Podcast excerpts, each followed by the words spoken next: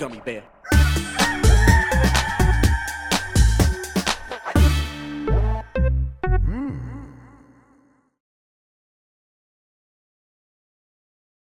It's the internet. You're busy. Let's do this for September 2nd, 2022. For the next hour or so, let me help you sort through the world of gaming on Game Mess Mornings Live with me, Jeff Grubb. Today, the next Assassin's Creed isn't a Mirage, and Earth Defense Force 6 is the Elden Ring of Earth Defense Force games. But first, please join me in welcoming today's co host to Game Mess Mornings. It's Jon from SpawnWave. Jon, how are you doing? I am great. You know, it's September started. Yes, I'm re- I was I was ready for the summer to end it's too hot out. I'm ready for it to get cold, which means in like a month and a half, I'll complain about the cold and I'm ready for it to get hot. Yeah, but, of course. That, I mean, that's what it's got to be, right? The duality of man and all that stuff. What What is like the average temperature for you throughout the summer where you're at? Like, what's it like usually? Like mid to high 80s. Yeah, that's uh, that is a touch too hot for me. I, I, we moved from Colorado to Cleveland this summer, and Colorado gets to like 90, 95 all summer long. It's super hot. Uh, it's a desert, so yeah, that happens. Well, uh, I'm near the water, so it's 100 percent humidity all the time. Exactly. It was a dry heat, so now I'm I moved here near yeah. right near the water, and it's like 80, 85, but the humidity. So it's like in Denver, I was hot every day, but I was taking a shower like every two days. It was fine. It was no problem. No, it was never sweating. Here, it's like, oh no, every day it is a swampy mess.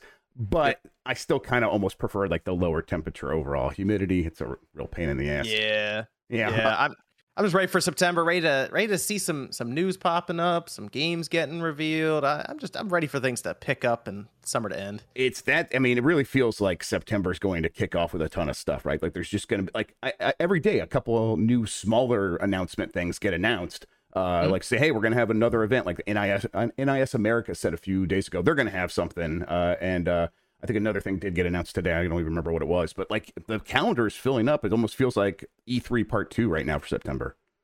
Yeah, yep, I'm ready. Ready for that to happen. Absolutely. Uh, Jon, just real quick for people who might not know you, want to introduce yourselves? Just say, hey, SpawnWave, what you do over there. Oh yeah, yeah. I I, I attempt to to run a YouTube channel. Uh, I do a podcast on the weekends. I do like news shows in the morning, and then I'll take apart technology and video game stuff on the weekends and just overall opinions on different things happening. Absolutely. All right. Uh, before we get into this mess, mess, let me explain what we do over here. Each weekday, I, Jeff Grubb, will help piece your gaming life back together. That includes breaking news, the catch up, where we discuss the biggest topics consuming the lives of gamers everywhere, and maybe even bring in some of our own original reporting. For all these topics, I'll get the input of a bona fide expert who will make me look smart. If you are watching live on Twitch, welcome. Hello, Twitch. You can always listen to the show later on podcast feeds by searching for Game Mess Mornings or find the RSS on giantbomb.com. You can also catch the show with, uh, later with chapters and timestamps on YouTube. If you're watching on there, hello, YouTube. Appreciate you showing up. Okay, let's get into this with the morning mess, starting with Assassin's Creed Mirage has been officially announced. The showcase is on September 10th at 9 p.m. We've kind of known that this was going to happen uh, after leak, after leak, after leak. Finally, Ubisoft said, enough, we're just going to leak it ourselves from the Ubisoft store. And then that forced them to have to actually confirm it even before the September 10th event. Um, where are you at with Assassin's Creed? Are you excited about this one? I, have got a little bit of excitement just because they're going to try to go back to that old version of Assassin's Creed where it's less RPG Even though I like the new RPG ones, it's nice to maybe have some variety within this IP, I think. What do you think? Excited for the, the fact that it, it sounds like it's not going to be the 100 some odd hour adventure that Valhalla is. Exactly. Because uh, people would tell me that they spent 80 hours beating the game for the main story. And I'm like, that sounds bad. that just, sounds like work. yeah, like... exactly. Right. It sounds like uh, overwhelming to the point where I'm afraid to actually really start it. Like I started Valhalla and played five hours, and I'm like, okay, the world just keeps opening and opening and opening, and there's more possibilities already. Uh, and then you talk to other people, and they say, no, I'm like 30 hours in, and I'm still just like, uh, they're still discovering new and new things all the time that are like more things to do eh, constantly. And so like y- then you hear like, okay, no, people were playing that for 80, 90 hours it is overwhelming and it makes me not even want to start it really. So I, I think taking what was going to be DLC in this uh, Mirage and making it standalone, I love that idea. I actually almost always enjoy like the expand alone uh standalone DLC things more than the base game because they're more concise and they feel more edited. I, Miles Morales is better than Spider-Man 2018. I think that's a great idea. More studios should embrace this. I'm getting some like Assassin's Creed like rogue vibes from this. Yes, that too, though. And that's, I mean, Rogue is fine. Like it feel it was like the watered down version of Black Flag, right? Yeah, uh, yeah, yeah. It, I was, it, I, I, I cool. like Rogue. I thought it was yeah. all right. Yeah, Black Flag was, I think, is still a lot of people's favorite one. That one, and I liked Assassin's Creed Two a lot. Yeah, those are uh, the two major ones. I liked uh, Brotherhood was the one that really, really hooked me, and then Black Flag, of course. I think every, everyone likes Black Flag. Uh, it's uh, it, you know, recently though, um, not it wasn't uh, Origins. Like the RPG ones are working. I get why they want to go with in that direction for their big initiative with Infinity and say this is going to be the Assassin's Creed of the future. I hope that Mirage succeeds sort of on its own terms though and offers them this sort of outlet for okay in on the off year for Infinity, where this is going to be a platform, however they're going to handle that, whatever it looks like, even if it is a major success for them, which who knows if it's going to be. I hope that Mirage offers them a chance to say, well, we can occasionally put out an uh, old style Assassin's Creed is weird, I guess, to call it old style now. But yeah, I mean, the series is the kind of old now at this point. Xbox 360 is a retro system, man. That's exactly. where it debuted. Yeah, exactly. So it's like, I, like if they have a pathway to keep putting out these versions of Assassin's Creed every two to three years going forward, I think that would be nice. It'd like keep things varied, um, and it's a way to like uh, not make that an Infinity feel like something you have to keep up with. If you are someone who does just want to like touch back in on the series every, every couple of years, hopefully they offer you a way to do that. Do you think there's yeah. any potential that that's what's going to happen here, though? I hope so because Ubisoft just is is in love with the live service stuff, and my my issue with the live service stuff is eventually you're just going to run out of gamers time like if you have 50 live service games like you're not going to be able to spread your time between all of them anyway. So i like the idea of just making a game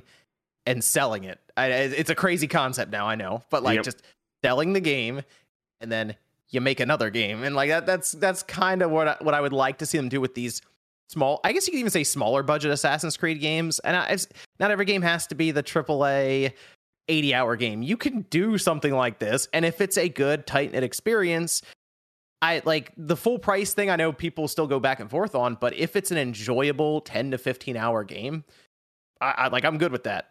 Yeah, if it doesn't feel bloated and everything. And, and what I, it's like, what I really want here is I do want, I do want both. Uh, I think there's mm, sure. there's part of me that wants to find the game that can be my forever game, and uh, I, I, think publishers are realizing that they can actually execute on both. That was the thing that was happening over the like the last ten years, where these companies were like, okay, we're, we are going all in on live service games, so therefore we have to abandon the old way of doing things. And I think like EA has sort of had their come to Jesus moment in the last uh, couple of years. We're like, oh wait if we put out uh, single player games that people like and enjoy and uh, are you know they don't even have to be game of the year contenders but are solid good single player games people will buy those up to 10 12 million copies make them turn them into huge successes and then also we can have apex legends over there doing its thing. People still asking if if loot boxes are going into Jedi Fallen Order. It's like that yeah. game's been out for so long. Like the next one's coming out. They still answer those questions. Yep. Yeah, exactly right. And they, yeah, in their investor meetings, like they still want to, they're still hearing that stuff. But it's like, no, EA understands it now that they can put out Jedi Fallen Order, make a sequel for it, and then invest in Dead Space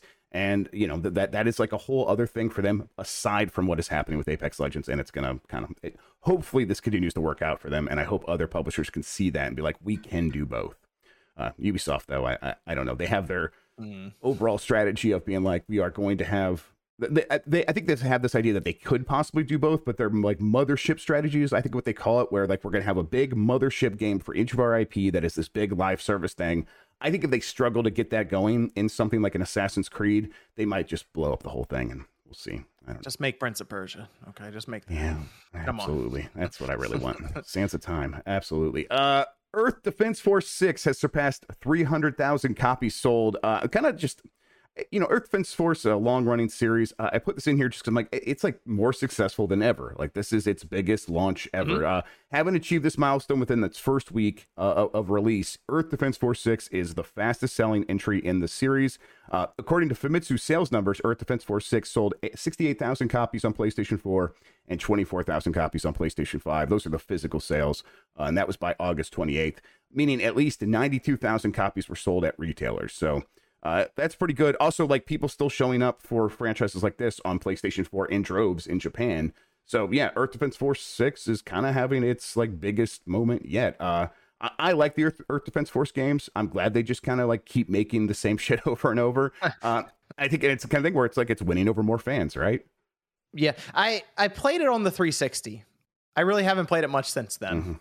Yeah. Uh, but if if what you're saying is true and it's it's more of the same, that was a fun experience. Then uh, it it released in Japan specifically, and eventually they do like these sporadic releases for it. I know Mhm. worldwide, like they brought one to the Switch years after it had been on other platforms.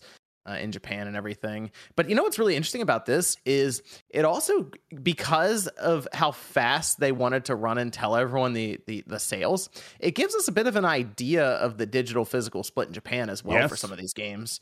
As it 300,000 copies sold, but we only have just under 100,000 that was recorded physically. So it Mhm. you kind of see that there's oh wow there's 200,000 or so that sold digitally so it, it again it shows how how much we've shifted towards digital Yeah, and I remember uh, tracking that early on in the days of uh, PS4 and Xbox One, where it's like, okay, uh, the number is like 25% physical, 75% digital. And then very quickly in that generation, it went, oh no, it's like 50 50. And then since then, it's just been like, okay, every percentage point after that was just the, the, the slow climb. And then in the over the pandemic, it was like, oh no, now we're up to 70 30. It's like 66%, like uh, two thirds is uh, digital sales and um, you know that varies obviously by game and the audience and um, and by platform. But overall, it's a pretty good rule of thumb now. Two thirds of your sales are going to be digital. Um, and uh, you, I know you're someone who uh, constantly says this will be the last generation of physical, not because it's what you want. You just think that's what the platform holders want. You think this is another example of us being well on the way toward that future? yeah i mean playstation already told us they had like 80% digital last quarter i i kind of see that as the trend and then you get to a position where the logistics behind it for shipping and packaging just stops making sense and you just go we're all digital that's just the way it is i mean these publishers want that too they they'd Mhm. rather pay 30% than I think it's like 45% or something otherwise. So Right. in their mind, 15% is big.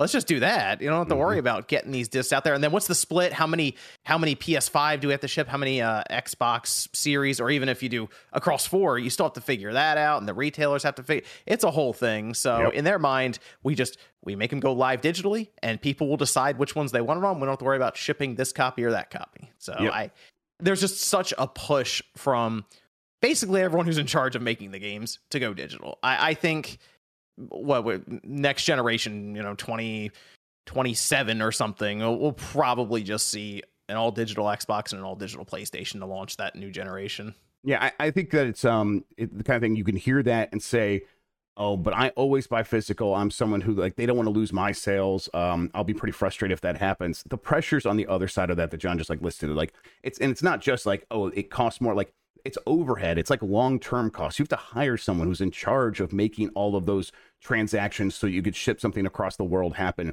and someone to like analyze the market so they can guess how many copies you should be I used to printing do and stuff that. like that. I used to have to. I used to have to pick between from multiple stores which Right. how many of each copy and percentages for, and I'd always get it'll you'd always be wrong. So Yeah. that's why you have a bargain bin. exactly yeah it, it's it just creates waste it creates inefficiencies and they like every little inefficiency you can eliminate as a company it's more money in your pocket they those pressures like build up over time and also it's just like such a, a volatile market. Like you could say like one day things can be this cost and then you three months later if there's like a ship that gets stuck in a harbor somewhere the prices are going to shoot up. I mean right now you, you, maybe people are like oh well physical's not going to go away because like shipping container costs have like plummeted down or whatever because everyone's worried about a recession.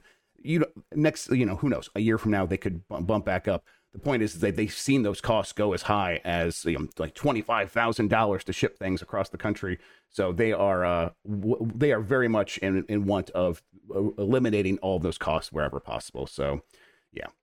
Uh, the Callisto the Callisto Protocol Studio uh, says Game Pass is difficult as a financial model for its game. Uh, I'm gonna pick up this from uh, an interview where he said, uh, I think this this article actually says, while we were at the show, we asked the studio CTO Mark James about the possibility of seeing a title like the Callisto Protocol joining Microsoft's Game Pass service.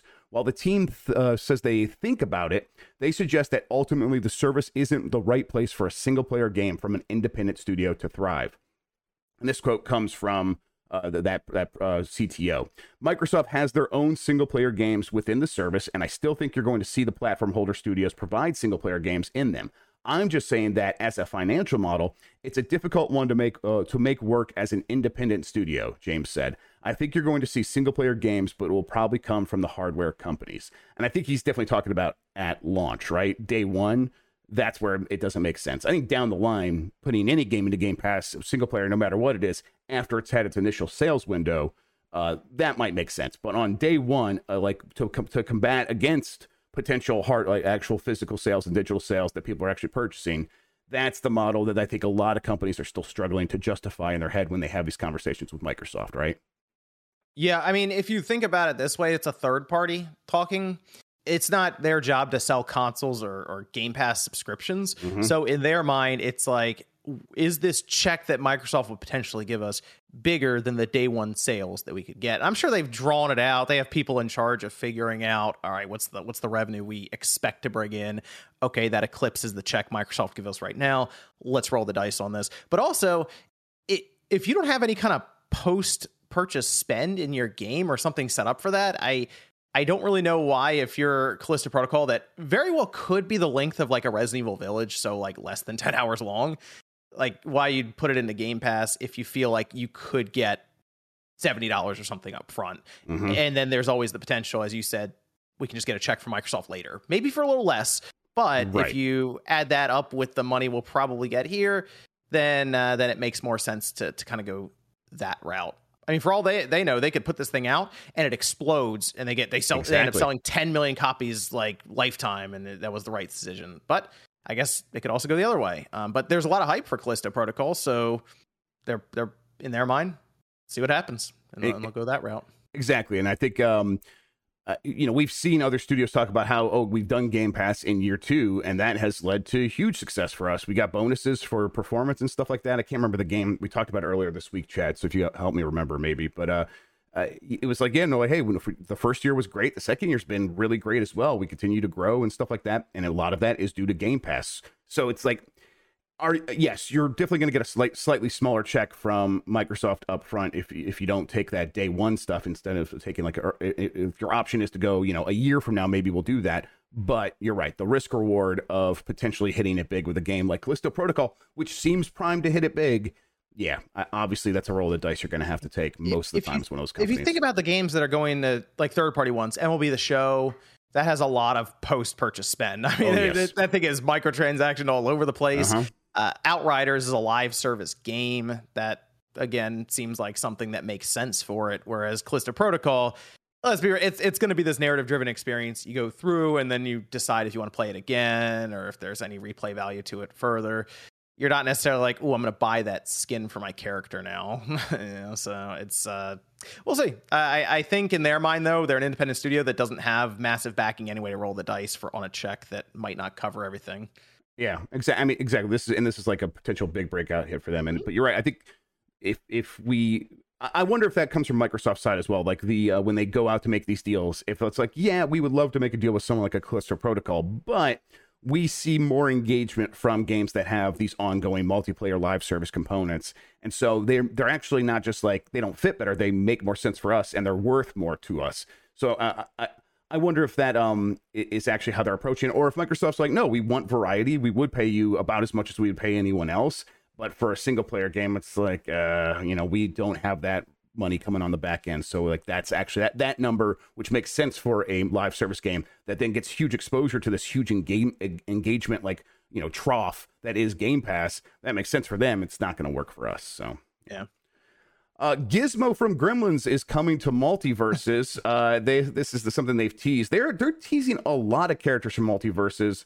So I'm bring this look, look take a look, quick look at this like teaser here. Uh, but they've they've talked about um, I think uh, another character from Gremlins coming. I think Stripe, like an actual Gremlin. This is going to be Gizmo, who's a Mogwai. He's he never actually turns into a Gremlin, but like, hey, he's going to be in there soon. Uh, they've got like three or four characters primed to come to the game, and that have not come out yet. So it's like they are making a lot of promises for content, which I suppose makes sense. They are probably riding high off the success of this game, and they're like, mm-hmm. hey, anything we could do to keep that going, we're going to do, right? 20 million players, right? Is last recorded amount that they that they gave us. I I love these reveals and the ideas around this though. Mm-hmm. Like, who would have thought you'd have a game where you have LeBron James, Superman, Bugs Bunny, and El Gizmo fighting each other? Mm-hmm. Uh, and that, hey, I say keep getting weird with it. Obviously, they have a lot of uh, partnerships and deals they're making and intellectual properties they're going to leverage. But why not make it as weird and outlandish as possible to just get more attention to the game? Uh, because that, that's what worked for Fortnite. They Fortnite, you can swing around, you can jump on a Nimbus cloud, you can Kamehameha wave people, right, do the ninja As run John Cena. Naruto, and Yeah. John. Yeah, you could do all this crazy stuff, and it's it's hilarious. But it sets it apart from everything around it. So do the Fortnite approach. Just get all these weird things going on here, and that actually kind of makes the reveals exciting anyway, because you legitimately don't know what's going to happen next, and it is yeah, a live service game, but the idea is keep people engaged and having character reveals consistently and new content is that's how it works. That's how you do it. So I I li- I like what they're doing here with it. I I had downloaded it and I was gonna play it and it did that thing where you you turn it on and it's like all right go here and sign up. I'm like Mhm. "Eh, I'll do it later and I just never did. I think if, maybe- if you set your age to like 10, they don't make you sign up. So that's, that's Really? the key. Yes, exactly. like, oh, we can't t- take your data. Never mind. Uh, this is the game that figured it out, right? They figured out the um, way to capture some of the magic and momentum that Super Smash Brothers has with, with its character announcements, and people speculated on that for years at a time, and like go like joining camps of other people who are like, "This is the character we want you to put in the game next." Like um, underneath every one of these tweets now, there's people like that, uh, uh, you know, say we want this character, we want Mordecai and Rigby from the regular show in the game, and there's accounts made up like we want put Mordecai and Rigby in MultiVersus, the Twitter account, and uh, the fact that like that stuff is already built up for this game in a way that we haven't seen with any other sort of Smash Brothers clone. Uh, they've made it work. The like the magic is- kicking off for them. I wonder if um they will go as weird as they possibly can. Like they do own like the Friends characters. Do they put Ross from Friends in there or something? Walter White. Why is not? one is a good meme. Exactly. At a certain point, they should be saying why not to Yeah. all that. Yes, and it would totally work. And and um, it's not like oh. This uh, audience is a a young audience. No, you're putting Gizmo from Gremlins, a 30, 40 year old movie at this point, uh, in, into this game. So clearly, you are hitting all of the demographics here.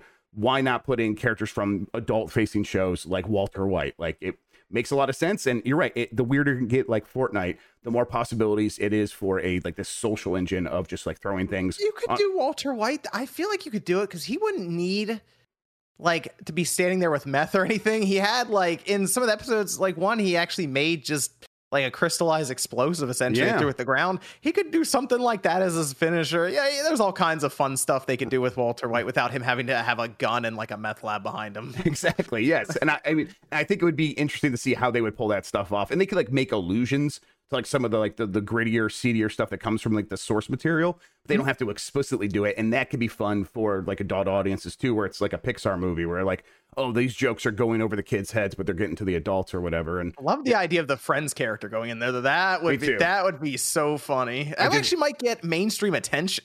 I think I I- I think that it's uh it's got to be like an ace card that they're holding on to. Like when this game needs a boost of attention, uh, we just have the Friends event. I wonder how much of uh, like likeness rights would be a problem for them. Hopefully, it's not though. I would love to just like Write the check. yes, Ross is the most powerful character MultiVersus has ever seen. It's just the dumbest sentence I could possibly think of.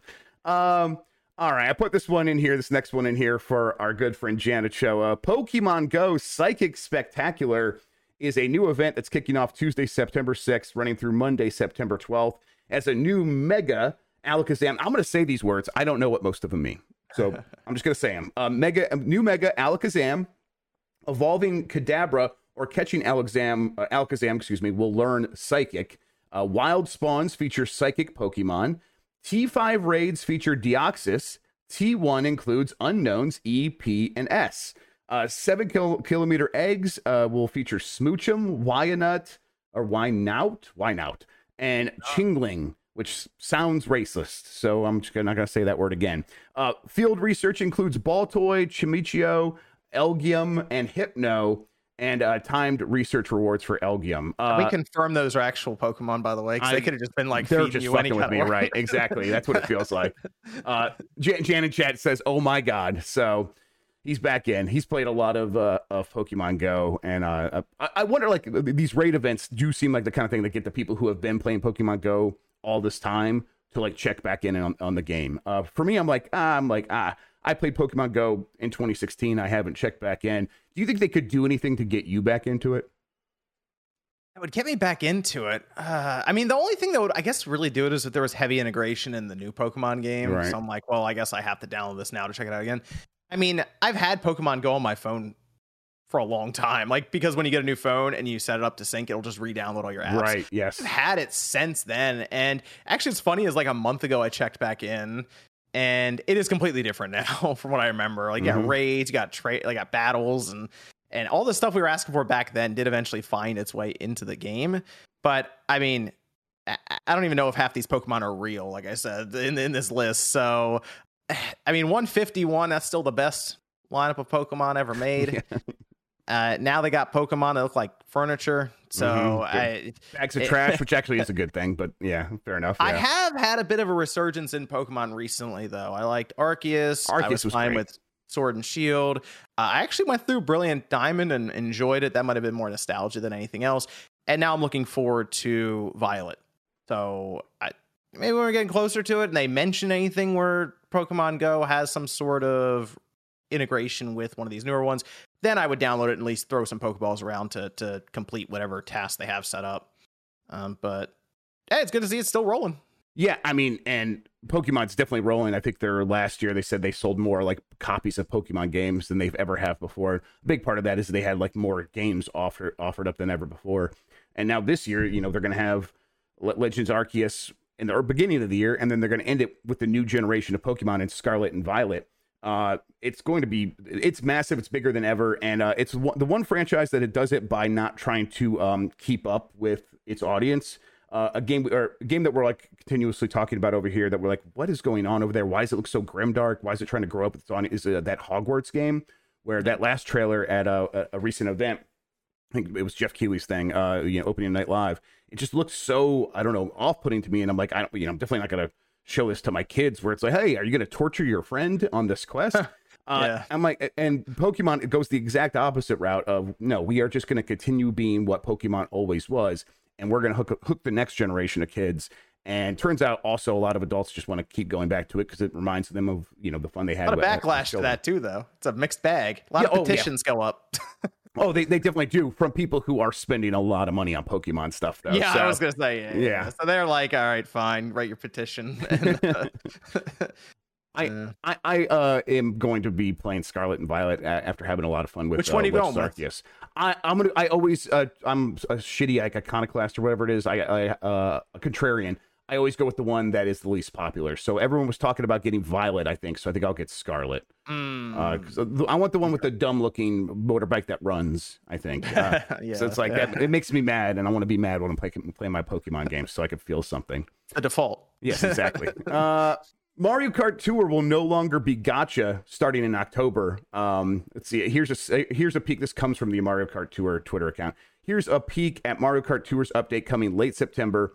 Battle mode will be added along with a spotlight shop where you can exchange rubies for drivers, carts, and gliders. Also, pipes you can fire by using rubies will be removed. Uh, see the notification for details. Blah blah blah. It's uh, basically what's happening here. Is it seems like regulation is coming for Mario Kart Tour, like it's coming for anything with uh, with with uh, loot boxes. And to avoid that, they're just going to take it out and they're going to put an item shop in, in instead. Um, for me, the time for Mario Kart Tour has passed. I am not going to ever probably play that game again. But people, it continues to make money. People are going to keep playing it. Uh, I wonder if they will be happy with this transition because it's like, oh, no longer do I have to rely on luck to get all of the items I want. If I want something, I can just go in a store and buy it. That seems better, right?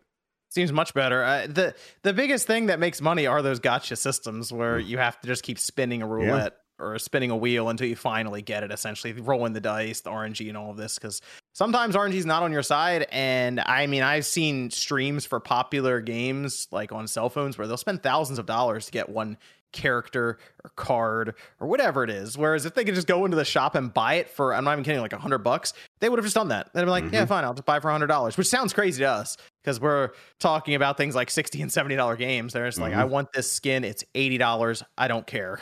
uh, but I've started playing Fortnite recently. We have, we have we've done a lot of it at, at the site recently, and um, it's very very quickly do you get into the mindset of I, I want this skin.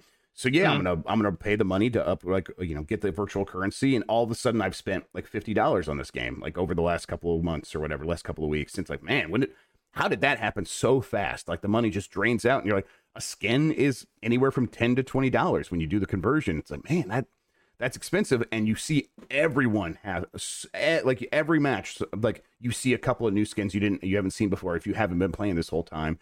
It's like okay, they obviously this is how they're making you know four billion dollars a year, a year or whatever it is, and Mario Kart Tour is not going to be in a situation where it's making that much money. But I, and and really, honestly, you're right. The gacha system might have made more because it got people into this like gambling loop, which is what the whole point of the system is: is to like get people mm-hmm. ensnared in this minefield where they just can't um, get pull themselves away from playing it.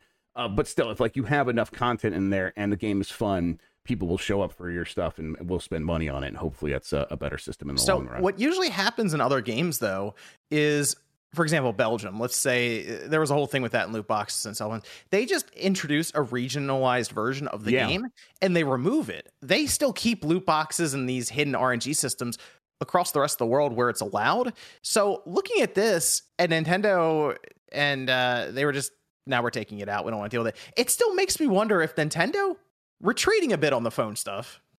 I think over. I think overall, I agree with the idea that Nintendo's retreating from phone stuff. They, I just think that they don't have their heart into it. Um, they are not going to completely abandon it, but they are.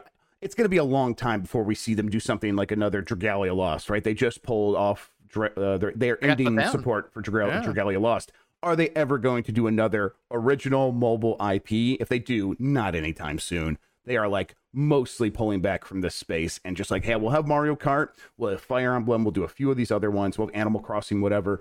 Um, but we're just going to keep supporting those and have those teams sort of running on autopilot uh, going forward, where they just do their events and occasionally they have some new stuff. But I wouldn't expect a major investment into mobile from Nintendo anytime again soon. Um, uh, although you know they are not the only ones like pulling back away from loot boxes. Overwatch 2 is getting rid of uh, loot boxes from Overwatch 1 and that that just actually I think that just ended where you can no longer buy loot boxes in uh in Overwatch. I think you could still like earn them, like you can't buy them right now. So right.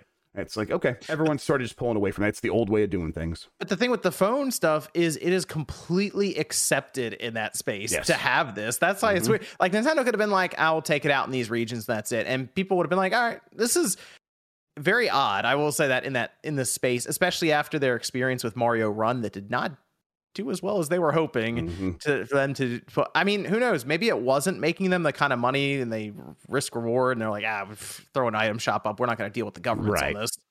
Yeah, um, if, if this was making them like, you know, a billion dollars a year, like some mobile phone games can do, they probably would not have done this across the board. It was probably at a certain point, it's just like, ah, you know, this will ensure we don't run into any future regulation right now. We're going to make the change anyhow. Let's just make it across the now, board. It kind of feels other... like that sort of lazy take on it because they yeah. don't want to invest in mobile. The other time this happens is when we're getting close to end of life for a game on mobile and they just start to unlock everything. And, and sometimes they'll even let you download an app that just gives you your collection even when it's offline right. so you can look at it. Yeah. I don't think Mario Kart Tour is done anytime soon because apparently there's been data mining going on and they have enough content for the next couple of years.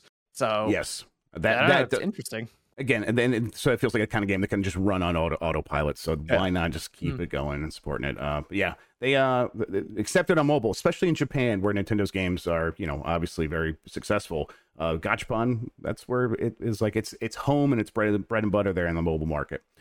Um, all right. CD Projekt to reveal what's next for Cyberpunk 2077 in an upcoming live stream. Uh, this is the event I was mentioning earlier, like another event getting announced for September. Uh, they this one they you know they've done sort of updates in the past. They say this one's going to be a special episode of its Night City Wire live stream uh, that will take place on Tuesday. Uh, it should also include uh, new information on Netflix's upcoming Cyberpunk Edgerunner anime series. Uh, but yeah, what's next for Cyberpunk 2077? At a certain point, I'm like, I, I am always going to kind of consider this game to be not quite everything it could have been, and to mostly be an okay game uh, they had a lot of issues at launch, but uh, you know it's fine. I'm glad, I'm glad a lot of people have sort of like reassessed it and gone back and found like, oh yeah, it is okay, and I actually really like it. Um, but I wonder if they're ever going to really be able to turn it into The Witcher 3 or what Witcher 3 became after several updates. This one feels like it's probably never going to quite reach that level.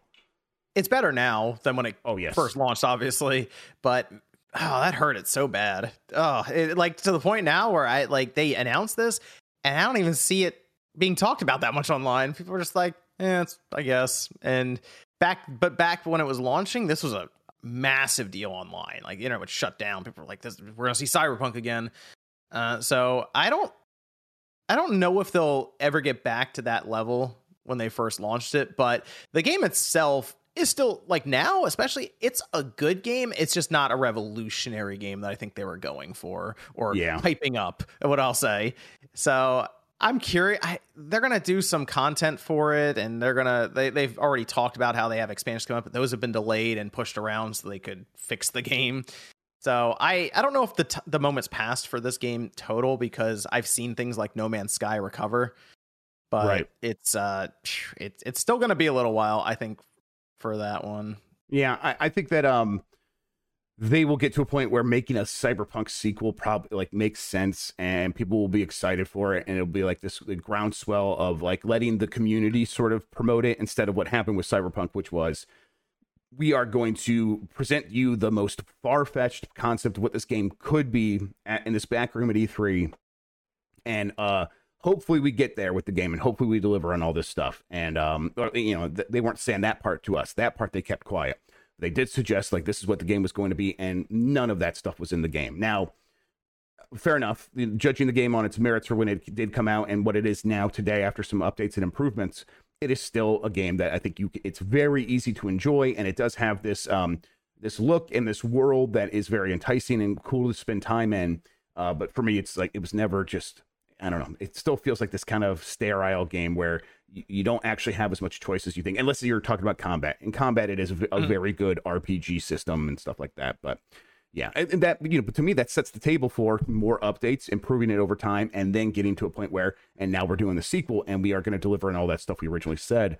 Maybe they can get people back there. Where when this game launched, it kind of felt like, mm, oh, they missed their chance and there will never be more cyberpunk and you know they, they should just give up now uh, i no longer feel that way and i think they're probably feeling much better about the game now than they ever have before right Yeah, I think so. They'll they'll probably continue to add to it, learn from it, and then I I would like to think they would try a sequel, but even then, do you think they would still just use Cyberpunk's name? Would it just be like Cyberpunk 2 or Cyberpunk tw- I don't know, 30, 43 or so- Mhm. some weird number? Or would they just say, you know, we're going to do a spiritual successor to Cyberpunk? It'll be named something slightly different, but there'll still be talks of like the city and everything in it and, yeah and it'll just take place in a different part of the world or yeah I, I wonder if it's um maybe it is uh, still using like the ip but maybe like the name itself could be different but i m- would imagine that if they aren't going to make this much effort to uh you know re- Mhm. rehab the license uh at this point rehab the license they're part of the license anyhow that they would probably just end up sticking with the name and uh Yeah. doing a doing a direct sequel and all that stuff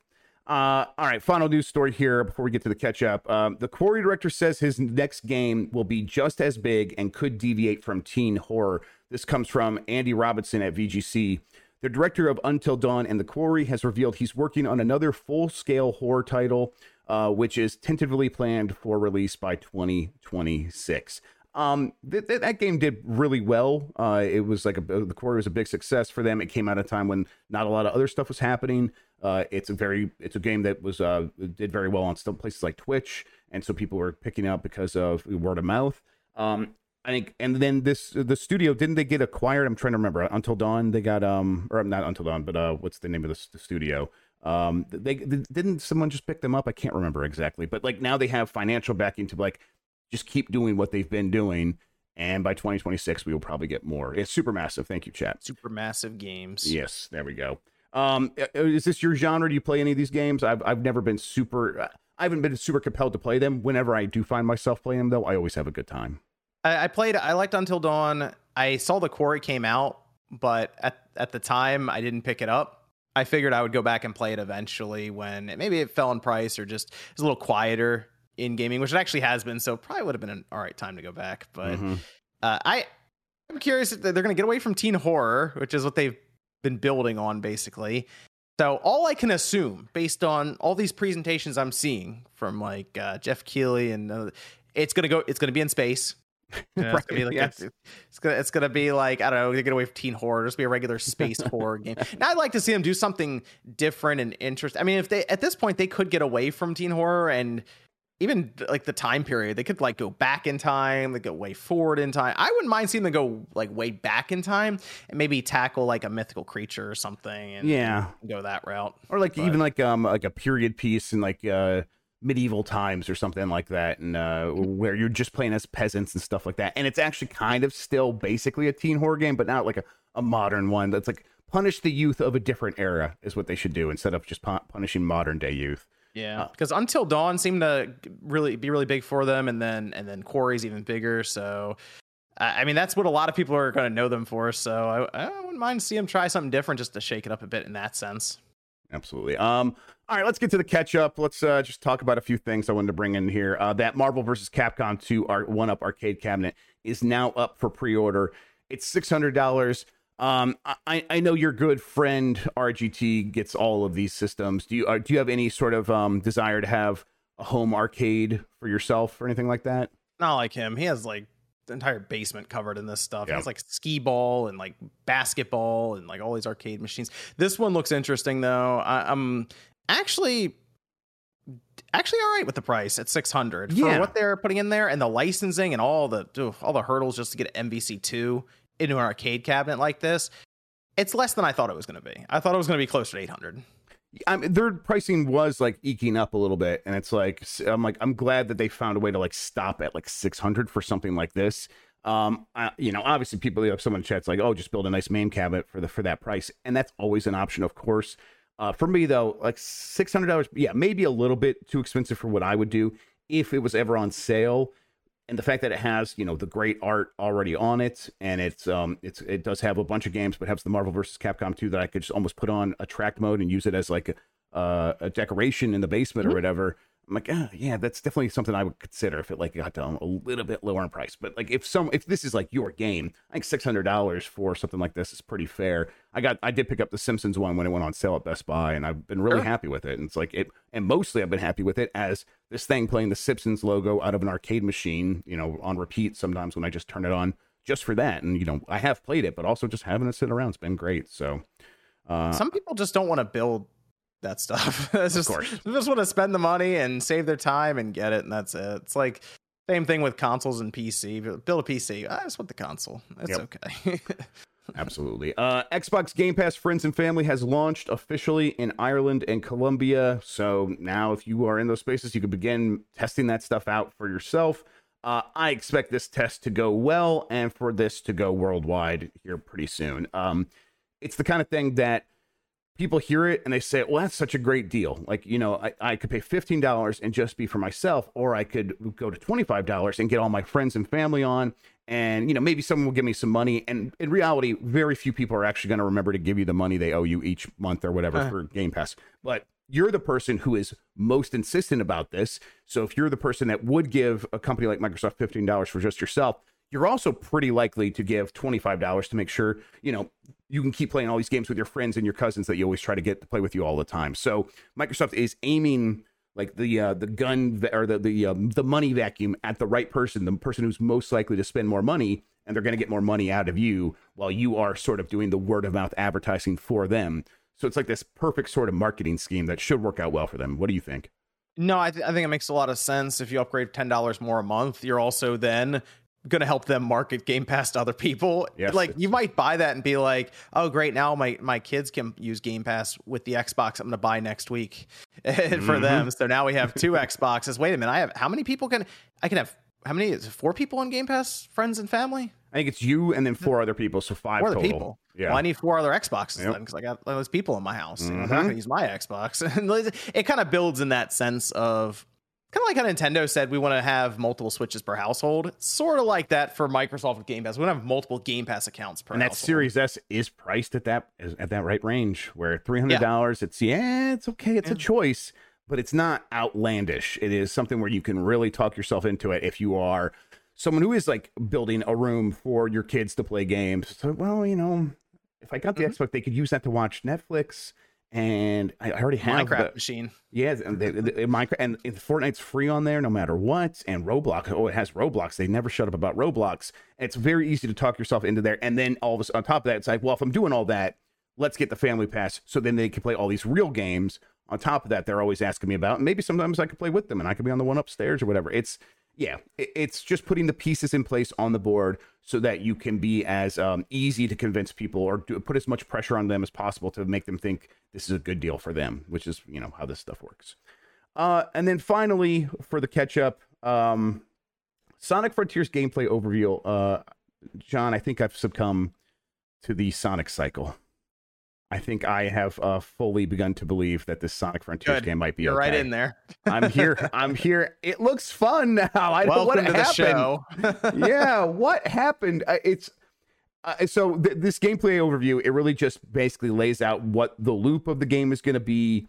Uh, you know, you're going to be going to places. You're going to be unlocking shortcuts. You're going to be unlocking new parts of the world. Uh, Sonic's just going to be running around doing attacks. I think the, the running circles around enemies is such a good idea for Sonic because what do I want to be doing when I'm Sonic? Going fast. And Mhm. so, how can we make that into a, a combat system? Well, just have them run circles around the enemies, and that creates this little, little, you know, ring of light that destroys them or whatever. Perfect, great, wonderful. I think I'm all in on this now. So here's the good thing. I think the Sonic cycle will be broken this time because I think it's impossible for it not to be. Because the idea of the Sonic cycle is everyone gets built up with excitement for Sonic. There, there's all this marketing, anticipation, and then it's worse than the last one. This Right. cannot be worse than Sonic Forces. Sonic Forces is like a 57 or something on Metacritic. This just on its the idea alone the ambition. concept. The ambition is like uh, it's going to get points for that. I think you're right. Yeah.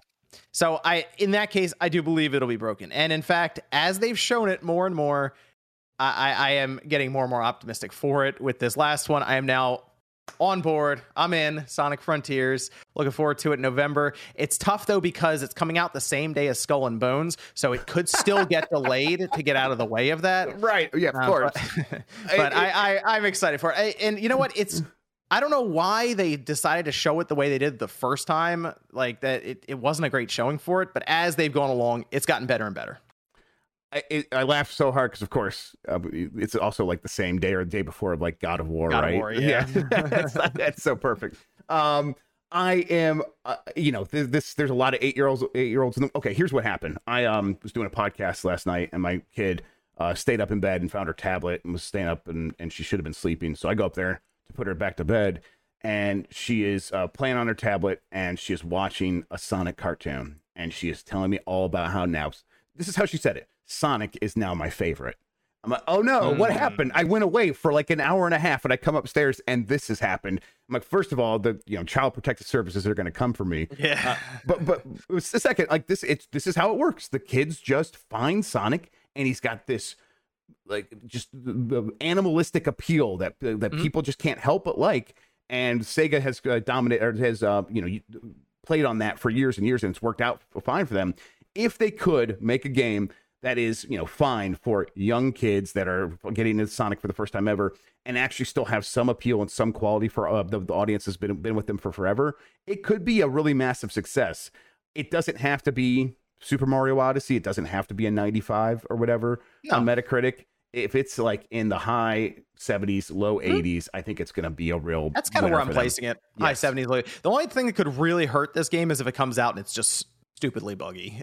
And like it- Exactly. it's broken. It won't work. It like it, it deletes your saves for some reason. Something crazy happening that would uh get it to, like it had that cyberpunk moment right? Right. right. talking about cyberpunk and it damages its first impression to where Sega can't recover from it and they have to move on to the next one.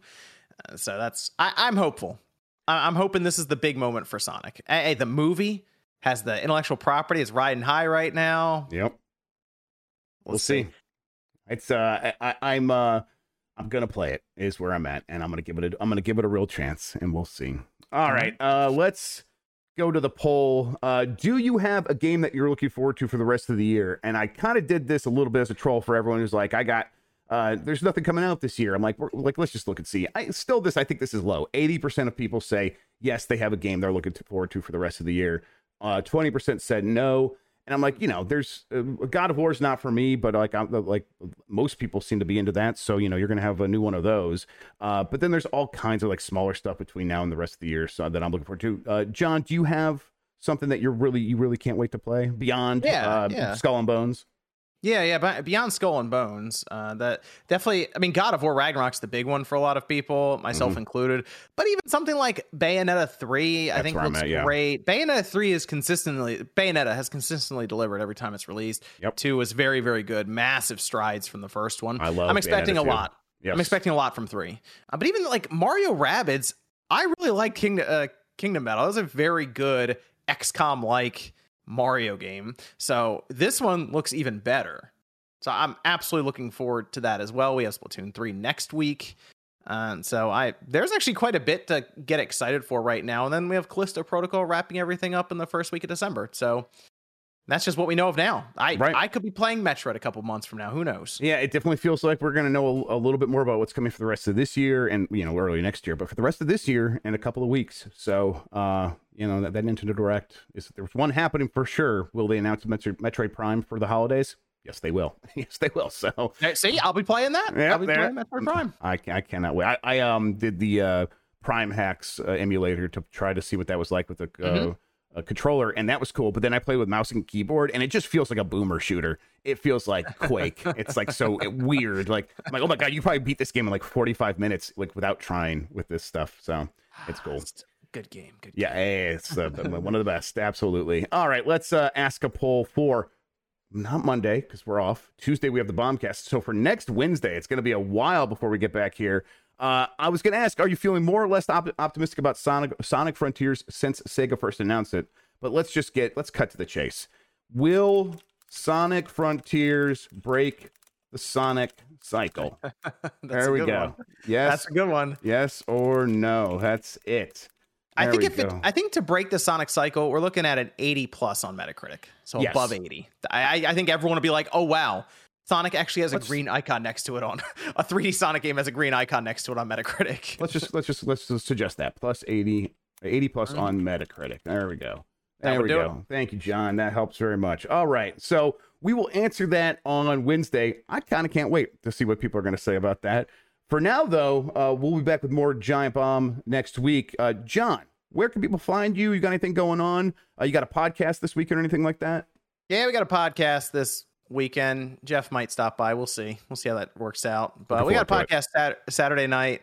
Should be a lot of fun. Uh, otherwise, though, I'm there weekday mornings, just giving opinions and talking about random news stuff. So I'm around. My uh, my YouTube has totally learned that when I wake up around seven fifty, that when I open oh, up yeah. YouTube, when I open up YouTube, it's like, oh nope, there John's right first thing. You know, they there don't want to watch that. So I watch it every morning. It's uh, it's great. It's I'm a great way to like gather up some news to get ready for this show every day. So I, I, appreciate it. yeah, exactly, exactly. Yes, doing my job for me. I appreciate it. Uh, guys, we're gonna have uh, some stuff happening on Giant Bomb today. Let's actually take a look over here at the thing while this reloads. Uh, Sekiro Choa. Jan is gonna be playing some more Sekiro, so look forward to that. And then ranking of Tekken Endings Part Four. Uh, we're not gonna be doing UPF Unprofessional Friday. It's gonna take the week off so that we can instead do what should be the last part of ranking of Tekken endings. Uh, John, you have a favorite Tekken ending? You remember any of these uh, FMV sequence or you know CGI sequences from the end of Tekken games? Not really off the top. I, have never got that in a the, Tekken. the best ones are where uh-huh. uh, a son or a grandfather throws the either the son or the grandfather into a volcano. That's okay. I, I, know. One. I know those. Yeah, yes, yeah, exactly. Those. So uh, they're getting through to the last couple of games now, uh, and then we'll be back with another UPF next week, and then a whole bunch of other giant bomb stuff next week as well after we take Monday off. So, everyone, thanks for sticking with us all this week. Uh, until next time, have a good one. Take care of yourself and goodbye.